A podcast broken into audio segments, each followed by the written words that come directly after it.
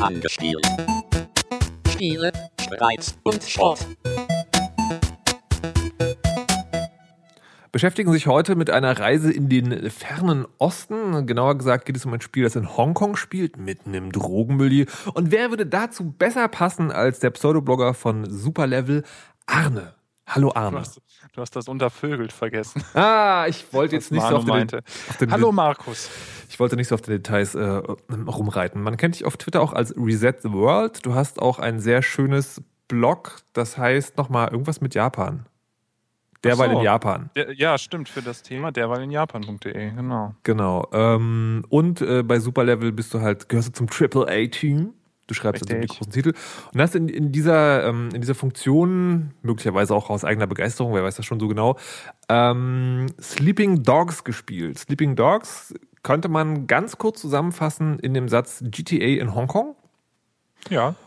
Und es gibt aber, bevor wir mit dem eigentlichen Spiel starten, ähm, zu dem Spiel auch eine Hintergrundgeschichte. Es ist nicht so ein Titel, der jetzt irgendwie um die Ecke gekommen ist, sondern den gibt es schon seit Jahren. Der hatte, glaube ich, auch mal einen anderen Namen und ist 3000 Mal verschoben worden. Ich selber hatte den gar nicht auf dem Schirm, habe nur mitgekriegt, dass der zuletzt nochmal verschoben wurde, nämlich von Frühsommer auf Spätsommer. Aber jetzt ist er endlich da. Ich habe ihn gespielt, ich habe ihn gerne gespielt, so viel kann ich schon sagen. Aber Arne weiß auch ein bisschen was über den Hintergrund. Arne, bitte. Ähm, ich glaube, zum ersten Mal angekündigt wurde der 2009.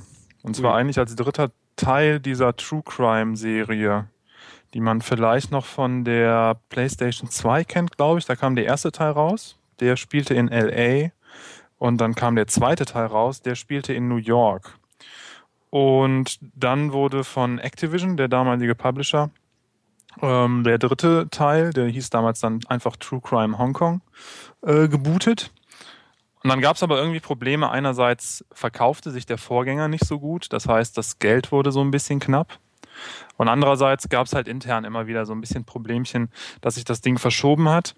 Und dann hat Activision, ich glaube 2011, ähm, tatsächlich das Spiel erstmal fallen gelassen und hat den damaligen Neuentwickler, man muss wissen, die ersten beiden True Crimes wurden von einem anderen Entwickler ähm, produziert, der dann aber geschlossen wurde. Und der neue Entwickler, der United Front Games heißt, hat dann äh, quasi dieses True Crime Hong Kong entwickelt. Und ähm, was ganz interessant ist, die haben das eigentlich als eigenständige IP geplant, also dieses Sleeping Dogs Umbranding, was dann später nochmal kam, ähm, das war jetzt gar nicht irgendwie daraus begründet, dass äh, Square Enix die Publishing-Rechte nicht hatte für den Namen, was auch de facto so war. Aber es war eigentlich ein eigenständiges Spiel und Activision hat es nur umgebrandet nach dem Motto, ah. ah, das verkauft sich dann bestimmt besser. Okay. Aber fassen wir es kurz zusammen, dann ähm, 2011 wurde es fallen gelassen, weil Activision irgendwie nicht sah, dass es A, unique genug ist, also eigenständig sich gegen die Konkurrenz abzuheben und es hatte zu viel Geld verschlungen. Es war lustigerweise zu dem Punkt schon komplett fertig. Ähm, also die haben das, also quasi so, wie wir das jetzt haben, mehr oder weniger natürlich, aber war das damals schon, als Activision gesagt hat, so, nee, wollen wir nicht?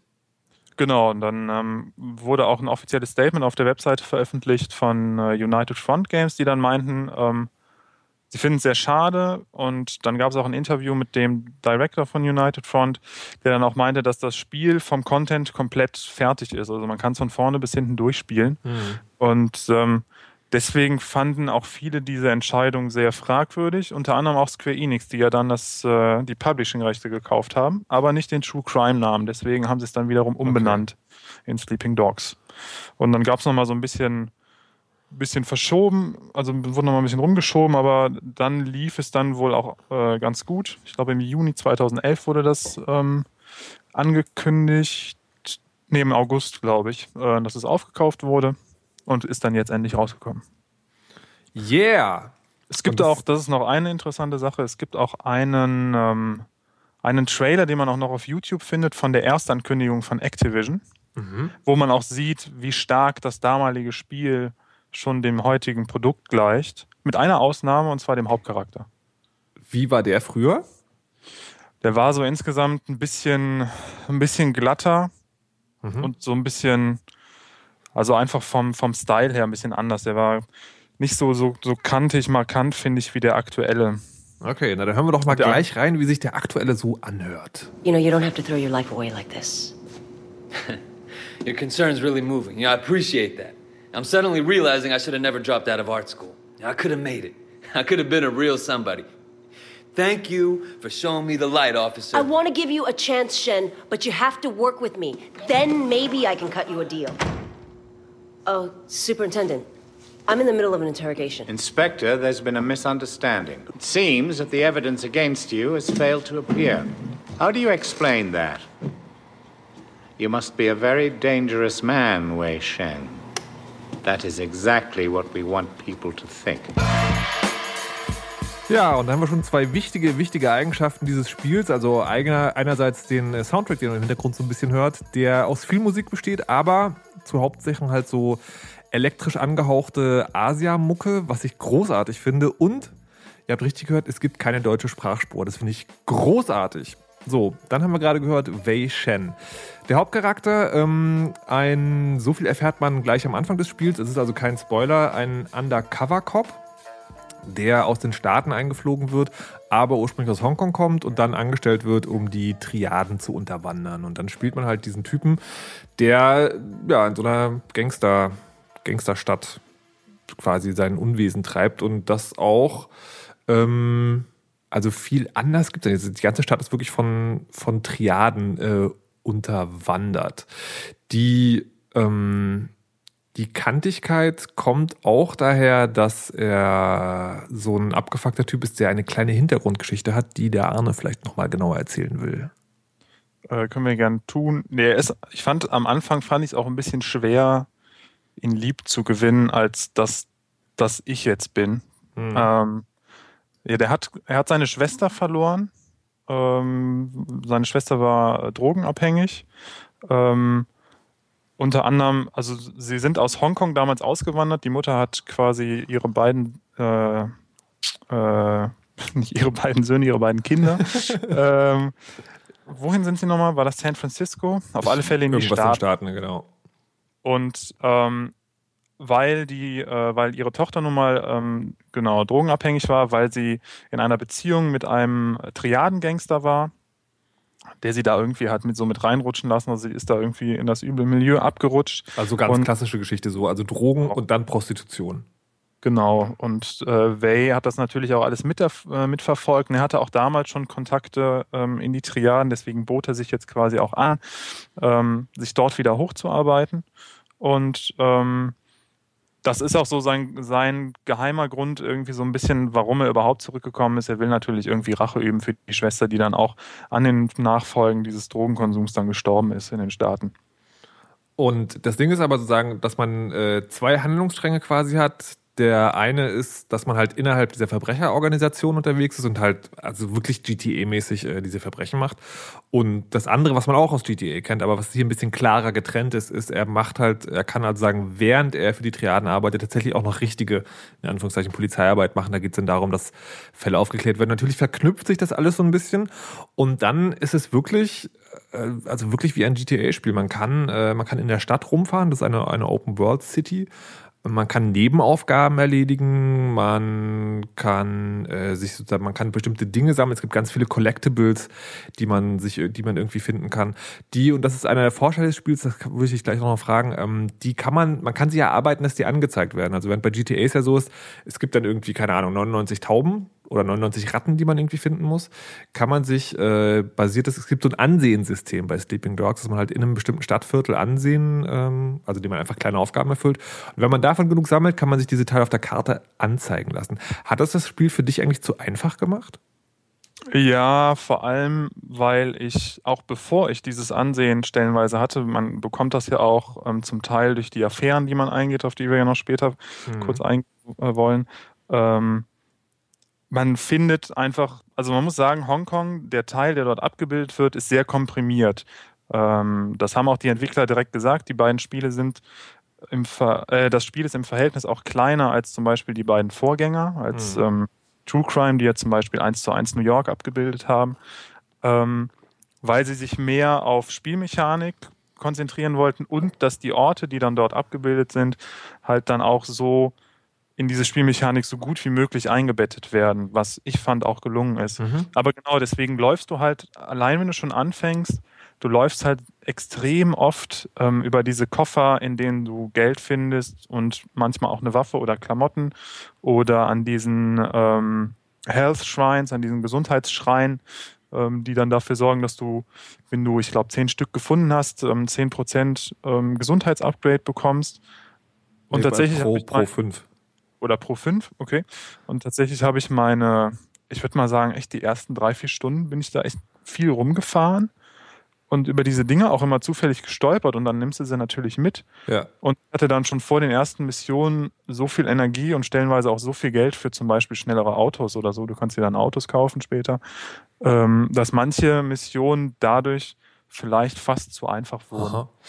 Also ich fand das sehr angenehm, muss ich ganz ehrlich sagen, weil die, ähm, also gerade die Collectibles ging, das ging mir ganz häufig so, dass man äh, auf einer Verfolgungsjagd war und Mhm. an so drei oder vier von diesen Sachen vorbeigefahren ist. Oder vorbeigerannt und so dachte, okay, da gehe ich später nochmal hin. Und das fand ich eigentlich ganz cool. Und ich hatte auch den Eindruck, das Spiel wirft dir diese Sachen so teilweise vor. Also wirklich so dieses zu sagen, okay, du läufst hier dran vorbei, kannst es mitnehmen. Aber es, ähm, es ist so halbe halbe. Also sagen, die Hälfte kriegst du so überreicht, mehr oder weniger. Die andere Hälfte musst du aber wirklich suchen. Also ich habe dann tatsächlich auch ein paar Dinge gehabt, die irgendwie dann oberirdisch oder unterirdisch waren, die ich auch nicht bis jetzt rausgekriegt habe. Ähm, und das war so wirklich so ein Punkt, wo ich dachte, so Hardcore-Gamer, die es gerne dreckig besorgt bekommen, die werden da, glaube ich, so casual rufen. Aber ich fand das tatsächlich sehr entspannend. Also, Ja, besonders diese ähm, kleinen Tierstatuen, die man Ja. sammelt. Ähm, kommen wir ja gleich noch auf zu sprechen, wenn es aufs, äh, zum Kampfsystem kommt, aber die sind generell dafür da, dass du neue äh, Kampftechniken lernst, weil du die deinem Lehrer zurückbringst.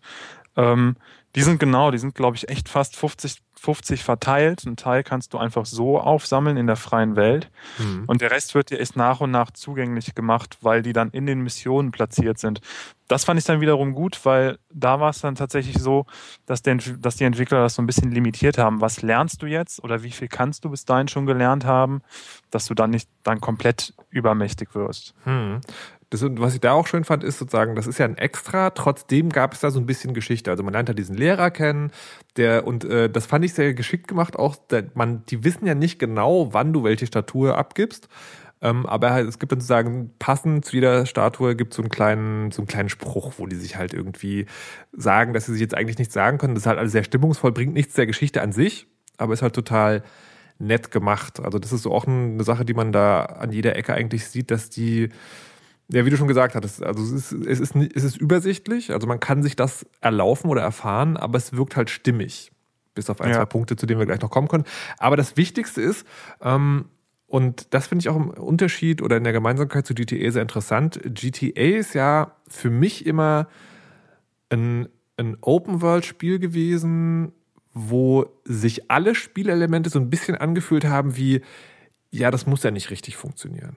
Also sowohl das Autofahren war sehr schwammig, hat trotzdem Spaß gemacht, als auch die Kämpfe waren, halt- es war halt kein Shooter, aber es war halt auch irgendwie lustig, aber auch irgendwie anstrengend.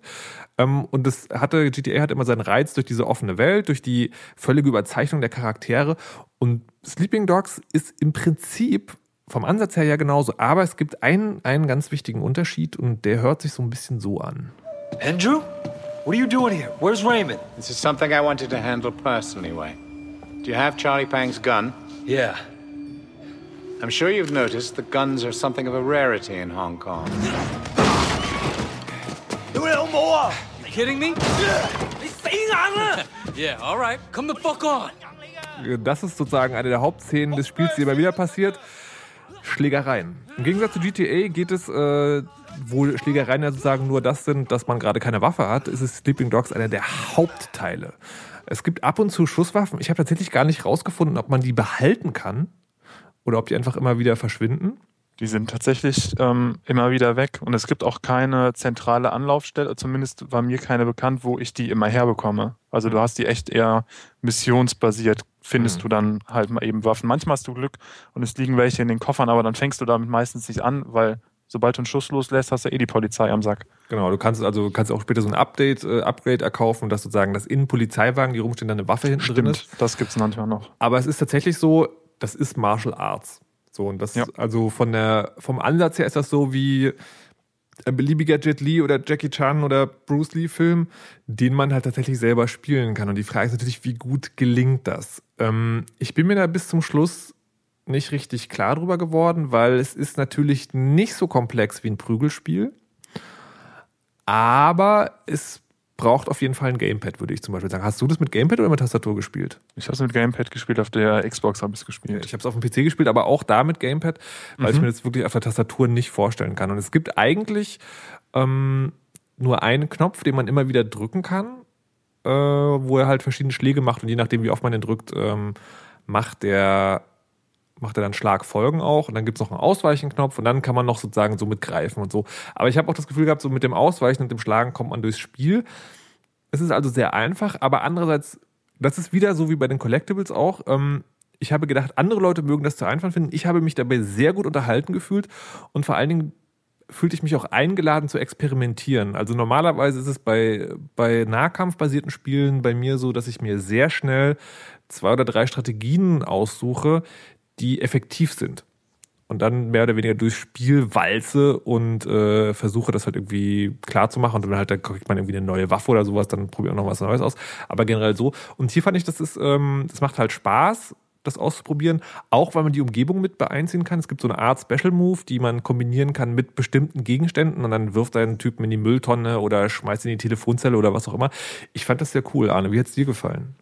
Auch gut, wobei ich gerade ganz viele Leute in meinem Kopf Batman hab schreien hören, während sie deiner Ausführung zuhören. Weil ich finde, das muss man sowieso mal irgendwie dem Spiel ähm, ja eigentlich ein, einfach neutral anmerken. Wir sind halt jetzt gerade in so einer Zeit, wo, wo viele Spiele jetzt nicht mehr irgendwie Spielmechaniken neu einbringen oft, sondern eher die so ein bisschen remixen oder verfeinern. Und ich Mhm. finde, ähm, Sleeping Dogs ist eigentlich so ein perfekt Beispiel für so ein Spielmechanik-Remix von ganz vielen großen Reihen, die wir kennen. Weil zum Beispiel dieses Kampfsystem erinnert ja eins zu eins an, an die Batman-Reihe Arkham City oder Arkham Asylum. Ich habe das Die ist nicht ganz so, oder findest du nicht? Nee, ich, das ist gut. Ich habe diesen Vergleich auch schon Okay. öfter gehört, aber mir persönlich ging das überhaupt gar nicht so. Okay. Ich fand, also, Ich- also Batman war zum Beispiel für mich so ein extremes Beispiel für, da gibt es halt, da hat man halt super viele Möglichkeiten, noch Gadgets einzusetzen. Und das ist genau für mich so ein Beispiel gewesen.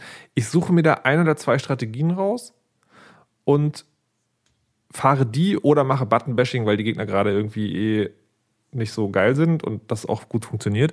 Aber ich hatte halt nicht dieses Gefühl, dass der Übergang zwischen, ich weiß eigentlich gar nicht so genau, was ich tue, hinzu, ich erarbeite mir spielerisch gerade eine Choreografie, die auf dem Bildschirm auch geil aussieht.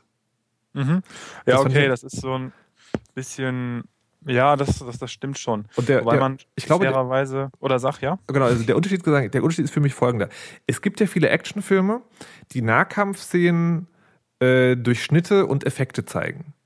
Also wo man sozusagen nichts eigentlich sieht. Und dann gibt es äh, Filme, da ist der Kampf tatsächlich auch Martial Arts im Sinne von die Leute, die das machen, sind halt nicht Schauspieler, die unterwiesen wurden, wie sie jetzt den Fuß heben, sondern das sind halt Martial Artists. Also wenn man sowas mal sehen will, ganz großes Beispiel ist Iron Monkey. Ähm, und ich hatte, ich hatte genau das Gefühl zu sagen, Batman, der Kampf bei Batman, das ist sozusagen, das ist was gekünsteltes, das auch gut aussieht, aber halt irgendwie so gemacht ist. Und hier fühlte sich das sehr flüssig und in der Welt an. Mhm.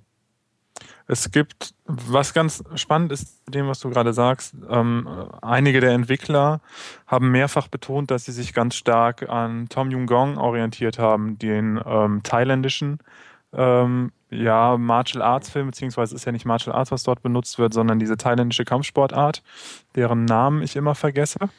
Äh, äh, meinst du diese Ong Bak-Filme? Ja, genau. Und, Und das ist ja- quasi ähm, ja, weiß ich der, gerade auch nicht mehr. Mhm. der indirekte Nachfolger. Und ähm, es gibt ja lustigerweise auch genau in dem Film diese vier Minuten Kamerafahrt Ja. äh, in diesem Ge Gebäude, was dann quasi hochgeht und der schlägt sich dann halt in einer Choreografie, die komplett flüssig ist, durch diese äh, Horden von Gegnern. Ähm, Aber das, das kann ist- man auch. aber so das ist ja wiederum- vergleichen. Das ist ja aber wiederum auch ein Jackie Chan-Zitat. Ja, definitiv. Ähm, wobei ja auch Jackie Chan nochmal extra ähm, so ein bisschen zitiert wird in Sleeping Dogs, einfach durch den Einsatz der ganzen Dinge, die rumstehen. Ja. Also Jackie Chan war ja auch stark eher dafür bekannt, dass er einfach seine Umgebung in seinen Kampfstil mit integriert, was wir bei Sleeping Dogs auch haben. Ähm, weil du einfach genau, was du schon meintest, diese Special-Events hast und dann kannst du halt Leute auf die Kreissäge werfen oder so. Also es ist quasi so ein bisschen Jackie Chan für Erwachsene. Mhm. Aber Genau. gleichzeitig hast du halt immer diese Verbeugung vor Bruce Lee, die ist durchgehend da. Ja.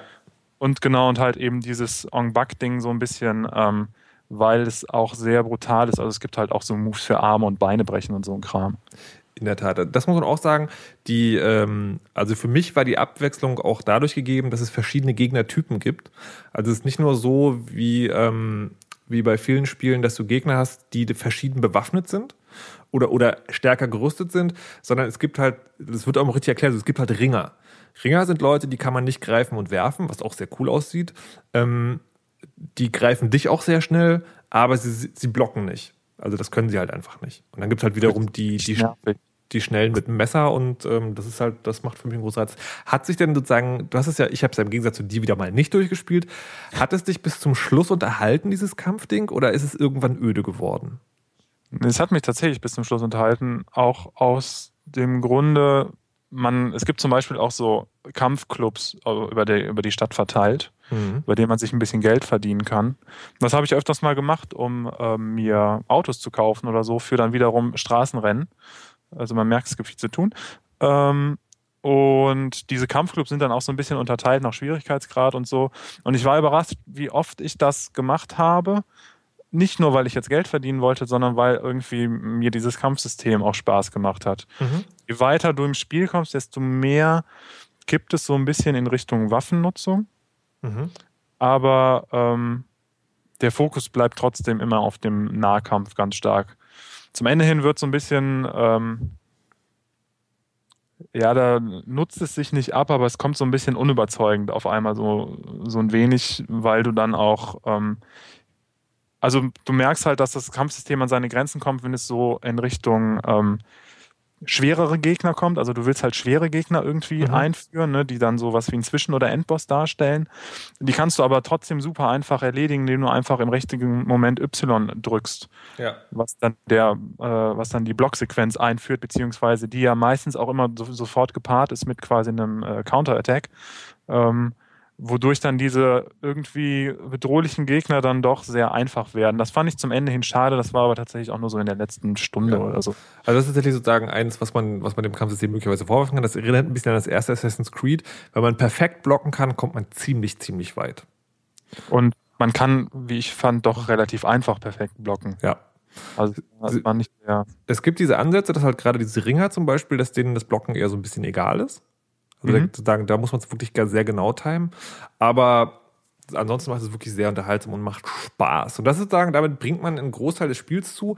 Aber währenddessen wird natürlich auch eine Geschichte erzählt und wie glaubwürdig die ist, müssen wir auch mal besprechen. Raymond here will be your handler. You'll report everything through him. Our intel suggests that Winston is looking for muscle. You need to find a way to make him trust you. I've done this before. Not in Hong Kong. American gangs, even Asian ones, don't compare to the triads here. The Sun On Yi is the most powerful Look, gang. Raymond. Your, your name's Raymond, right? Yes. I grew up with these guys. I know who they are, what they are. All the intel reports in the world won't give you that. We want the Red Poles, the lieutenants like Winston, all of them. Nochmal ein Stück aus dem wirklich äh, sehr schönen Soundtrack. Ich mag diese Musik total. Und ähm, das ist so ein Stück aus der Geschichte. Äh, Wei Shen kriegt halt einen Händler bei der Polizei, der sozusagen direkt für ihn zuständig ist. Zwischen den beiden kriselt es so ein bisschen. Ähm, und generell ist das etwas, wo ich. Ich bin mir auch nicht so richtig darüber im Klaren geworden, ist das jetzt, ist die Geschichte jetzt wirklich gut? Oder ähm, lässt sie doch ein bisschen zu wünschen übrig? Und das ist, was auch in dieser Szene zu führen ist, sozusagen die, die Auseinandersetzung klingt ernsthaft, wird aber völlig unspektakulär, also wenig später aufgelöst, also zumindest zu dem Zeitpunkt, wo ich, äh, wo ich am Start bin, weil das dann so nach dem Motto läuft, äh, der, der Ray Shan, der liefert Ergebnisse und dann ist der andere Typ halt einfach still, obwohl da sehr gut Spannung aufgebaut wird, weil der Raymond halt sozusagen so ein Polizeityp ist, der wirklich ähm, sich sozusagen Sorgen macht, der will, dass es nach Regeln ist, der, der sozusagen diese persönliche Vendetta von Way irgendwie nicht so gerne sieht. Und trotzdem habe ich das Gefühl, das wird alles eine Spur zu flach gehalten manchmal. Mm, Es gibt am zum Ende des Spiels zum Glück so ein Mini-Event, finde ich, ähm, das dem Ganzen noch so eine Prise Pfeffer eingibt. Aber ansonsten fand ich das stellenweise auch so, gerade diese Auseinandersetzungen, die sind immer mal wieder, die sind auch toll inszeniert. Ne? Die treffen sich dann in dunklen Seitengassen beim Regen oder äh, irgendwie an einem verlassenen Hafendock oder sowas und ähm, bequatschen das dann schnell. Und Way ist generell immer kurz angebunden und auch grundsätzlich angepisst. Also der hat keinen Bock darauf. Mhm. Und Raymond versucht halt irgendwie genau diese, diese Ordnung einzubringen. Ähm, aber meistens sind diese Szenen nach, nach einer Minute sind die beendet. Und für dich sind die eigentlich auch relativ egal als Spieler, weil du Mhm. gehst dann wieder zur nächsten Mission. Was ich packender fand, war tatsächlich die Auseinandersetzungen in den Triaden. Wir waren auch irgendwie, du hast ja die Triadenseite und du hast die Polizeiseite, wo du für eine Kommissarin ähm, so Fälle löst, wo es ähm, so vielleicht, ah, mir ist so ein Fall so ein bisschen im Gedächtnis geblieben und der Rest war mir eigentlich auch egal. Also tatsächlich hat mich am meisten gefesselt diese Verstrickungen in den Triaden und diese ganzen Machtkämpfe, die dort abgehen, die auch den Großteil des Spiels tatsächlich ausmachen. Mhm. Also es ist, ähm, ich klinge jetzt ein bisschen so negativ, es ist, ähm, ich würde aber sagen, das ist, also das Schauspiel, es, es, es ähnelt halt wirklich in, über weiten Strecken dieses Spiel einem guten Martial Arts Film. Ähm, das Mhm. Schauspiel ist auf gar keinen Fall überragend oder so, aber es, es reicht auf jeden Fall, um die Geschichte zu, zu tragen.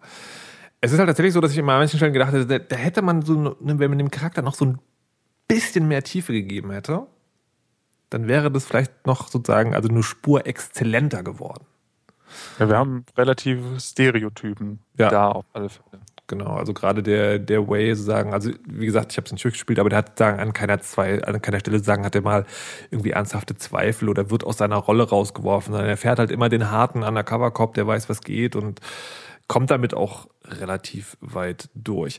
Eine Stelle, wo das besonders auffällt, dass in der Dramaturgie nicht immer so astrein gearbeitet wurde, das sind die Beziehungen. Das kennt man von GTA auch, da, wo man dann sagen, wie Frauen anquatschen und an Beziehungen eingehen kann.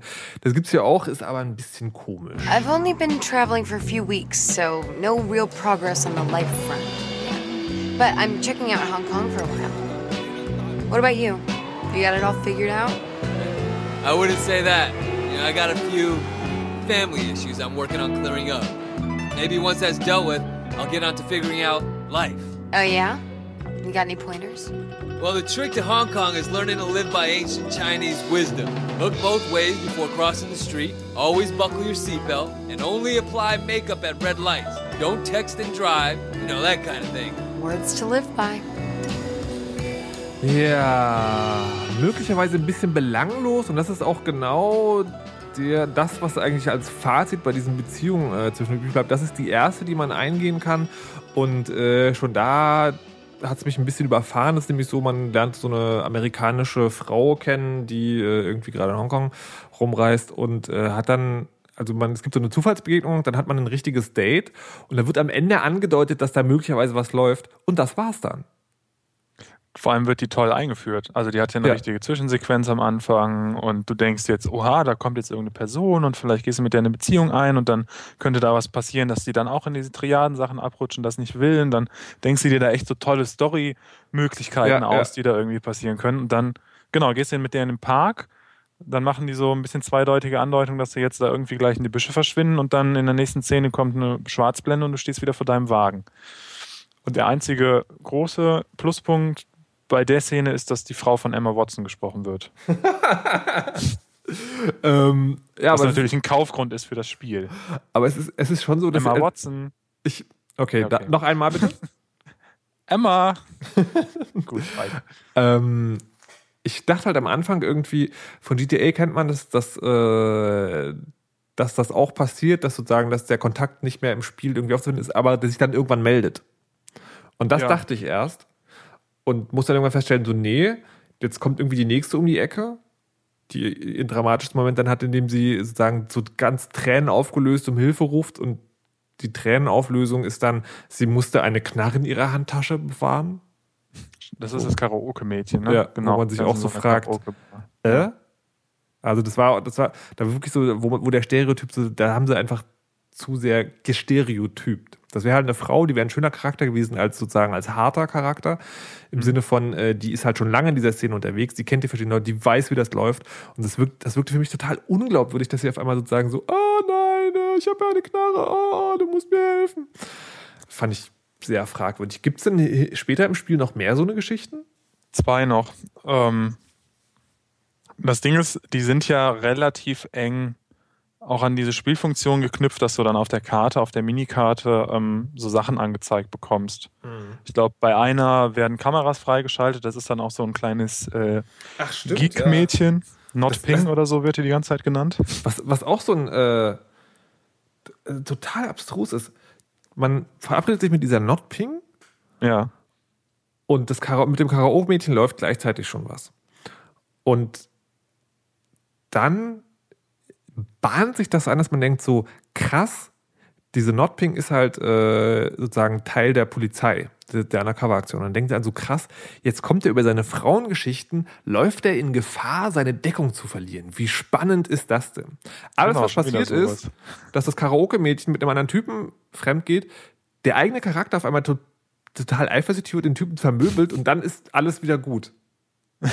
Richtig. Was der Fick?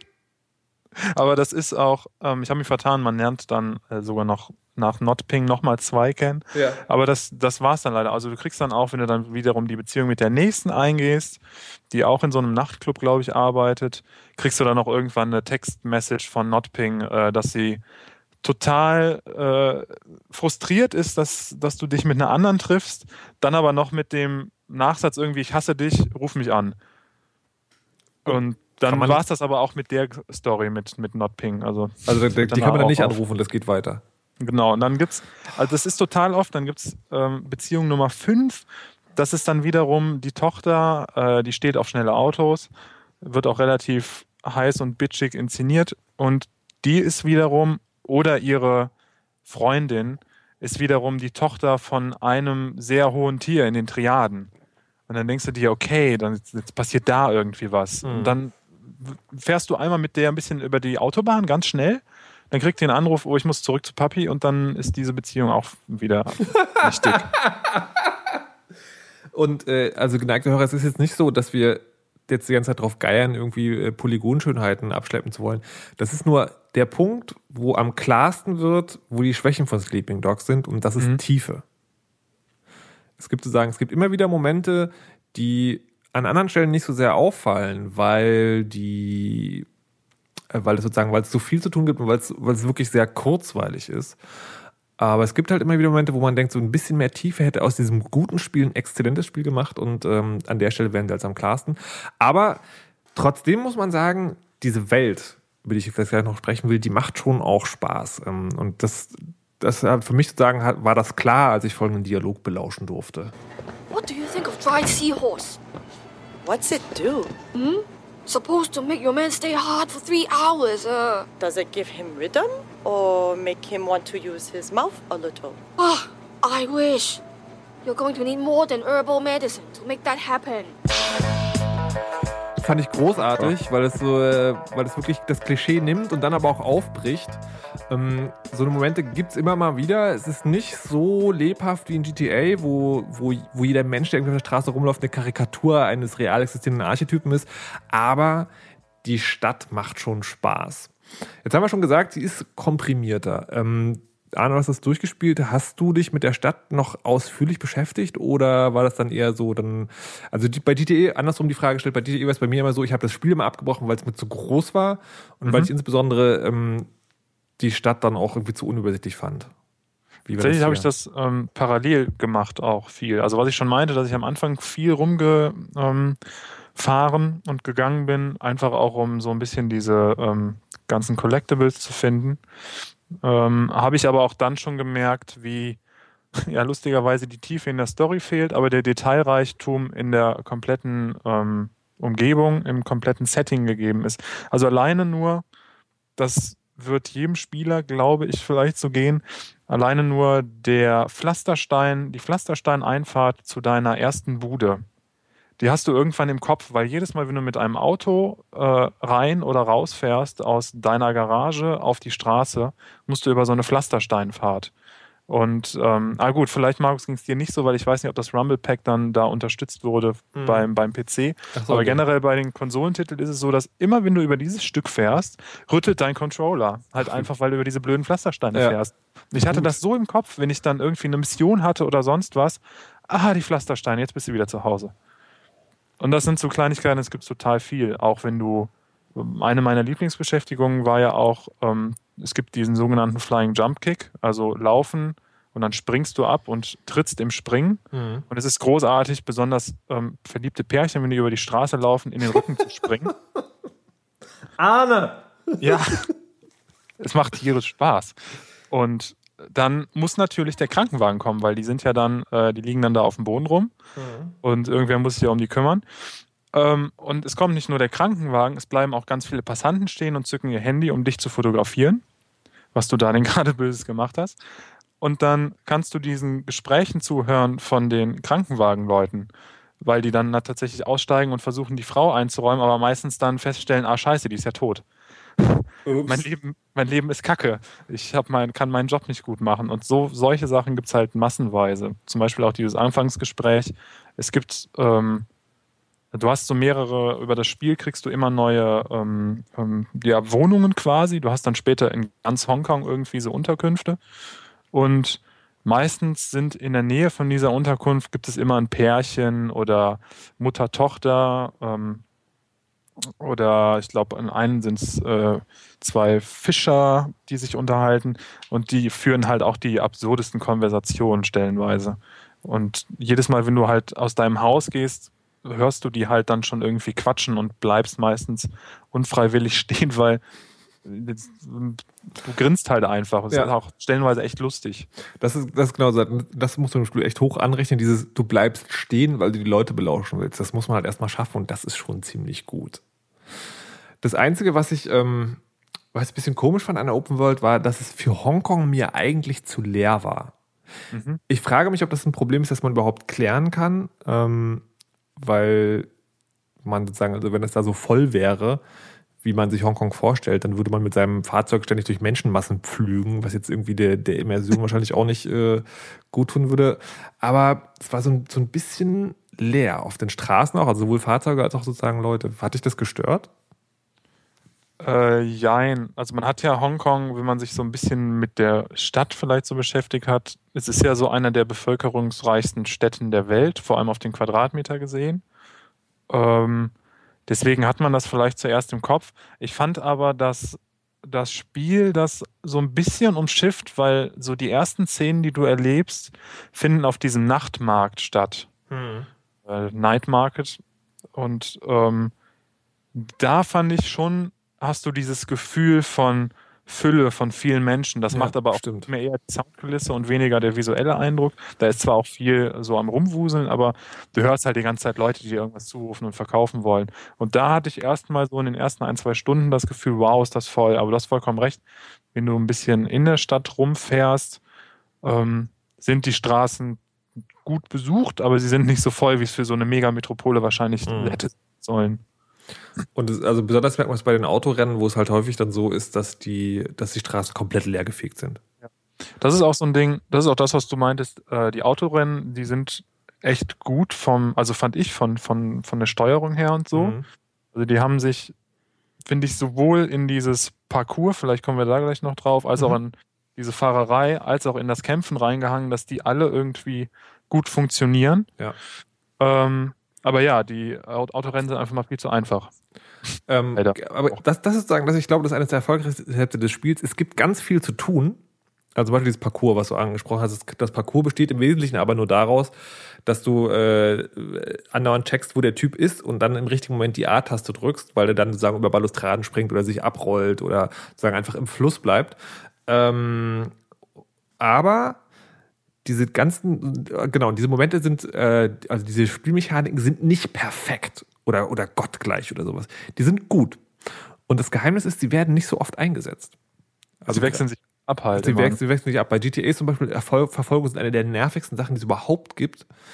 Ähm, und hier ist es so, es ist immer noch so, ich manchmal so, oh, jetzt ist ja schon wieder eine Ecke da hängen geblieben, aber das war immer noch okay.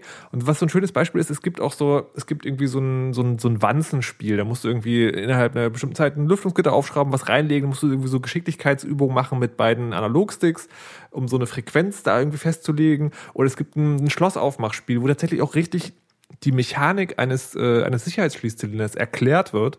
Ähm, und das ist aber auch relativ einfach, aber es kommt halt auch nur ein paar Mal vor. Und das sozusagen, es gibt ganz viele kleine Sachen, die, ja, wie gesagt, keine Offenbarungen sind, aber die halt Spaß machen, weil sie halt nur gezielt eingesetzt werden. Das ist, glaube ich, ein großes Geheimnis. Vor allem mit deinem Superhandy, ne, was ja irgendwie alles kann. Das stimmt. Also gerade was du jetzt ansprachst, die Wanze, als auch Tresore knacken, GPS-Ortung, meine Güte, nur Videotelefonie kann es nicht. Irgendwie. Ja, irgendwas ist halt immer, ne? Ja. Aber ansonsten hast du da das super Handy. Ja, ich glaube, diese Abwechslung, das ist auch das, was ich so ein bisschen meinte, ähm, dass du jetzt quasi so ein bisschen so dieses Remixer hast. Mhm. Also, weil du hast ja wirklich, ich fand dieses Parcours-Ding hat mich halt viel an Assassin's Creed irgendwie erinnert, aber halt in Assassin's Creed abgespeckt. Mhm. Dieses Kampfsystem hatte ich so ein bisschen Batman vor Augen, aber mehr auch wegen dieser zwei Button-Funktion. Du hast halt einen Button für Angriff und einen für Blocken. Mhm. Ähm, bei den Schießereien hatte ich viel natürlich äh, diese ganzen Cover-Shooter, die im Moment in sind. Wobei auch da die Cover-Mechanik bei Sleeping Dogs, die fand ich relativ furchtbar. Und äh, du hast ja auch wieder dieses Bullet-Time-Ding. Da war ich schon wieder so an Max Payne erinnert. Aber das ist, das, das, also es funktioniert auch demselben Muster sagen. Die Cover-Mechanik alleine ist eher so doof. Mhm. Das, das Zeitlupending ist irgendwie cool, aber wenn du es zu viel benutzen würdest, wäre es auch, glaube ich, irgendwann langweilig. Aber es gibt halt nicht wirklich viele Schießereien. Und dann stellst du halt irgendwann heraus, diese Cover-Mechanik ist zwar nicht perfekt, sie eignet sich aber ganz hervorragend dadurch, dass du halt nicht sozusagen wie in einem normalen Cover-Shooter äh, sitzen, schießen, sitzen, schießen, sondern durch diese Zeitlupe macht es wirklich Sinn, in die, in die Deckung rein und dann drüber raus, Zeitlupe, die Gegner abschießen, in die nächste Deckung. Und damit hast du halt sehr schnell auch wieder so einen Flow, der dann auch wieder an so einen Martial-Arts-Film erinnert. Richtig, das hast du, weil, auch weil du ja Gegner, also wenn du zum Beispiel in die Bedrohung kommst und keine Waffe hast, ähm, gibt es diese Mechanik, dass du, wenn du über deine Deckung springst, kannst du quasi im Sprung auf deinen Gegner springen und ihn entwaffnen. Und dadurch natürlich äh, dir auch seine Waffe aneignen. Ähm, genau, also dieser Fluss, der ist relativ stark gegeben. Auch, was auch wieder von einem anderen Spiel entliehen wurde, auch wieder nicht in so gut, aber es kommt auch wieder nicht so oft vor, deswegen fällt es nicht so auf oder funktioniert generell auch ganz gut, ist der generell der Kampf, wenn du äh, ein Vehikel bedienst, beziehungsweise auch das Entern von Fahrzeugen. Ja. Was primär halt äh, nur sich auf Autos beschränkt. Also es gibt Autos und Boote, kann man direkt mal. Autos, Motorräder, Boote, das sind die drei Fahrzeugtypen.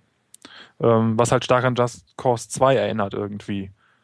Halt Mhm. nicht so perfekt ist, fand ich, aber so dieses Entern und so, irgendwie hatte ich da halt wieder dann äh, den Vergleich zu dem Spiel offen. Ähm, aber wie du schon sagtest, ja, fand ich auch, das funktioniert auch da irgendwie, weil du es nicht so oft hast. Du hast vielleicht zwei Missionen, wo du dieses Entern hast oder so. Ähm, und das war's dann. Und dann gibt es auch, was relativ oft gemacht wird, ist, dass eingeführte Spielmechaniken in die freien Missionen integriert werden. Also später kannst Ja. du zum Beispiel Geldtransporter überfallen. Das ist dann dieses Auto hijacken. Oder äh, du kannst Kameras ähm, hacken, um ähm, Geldübergaben oder Drogenübergaben ähm, zu, zu filmen und dann die Leute hochzunehmen und all so ein Kram. Und dann, man hat so ein Punktesystem, das ist vielleicht noch interessant, einerseits für die trialen Seite, das andere für die Polizeiseite und damit steigt man dann halt auch Punkte auf und kriegt dann, kann sich dann immer weiter Fähigkeiten freischalten. Das halt genau, aber es wird halt eingeführt, diese, diese, diese Dinger, und äh, man muss sie halt sozusagen zwei, drei, vier Mal machen und dann kann man, wenn man will. Und das ist halt auch äh, sehr kurzweilig. Äh, eine lustige Sache noch ist äh, die, die, die Polizei, ähm, die ja bei GTA sozusagen so funktioniert, dass man wirklich entkommen muss. Das ist hier auch übernommen, das ist aber schon echt, also wenn du das Polizeiauto von der Straße schubst, dann bist du halt raus. Das ist schon ein bisschen albern, aber passt dann wiederum auch zu einem Martial Arts Film.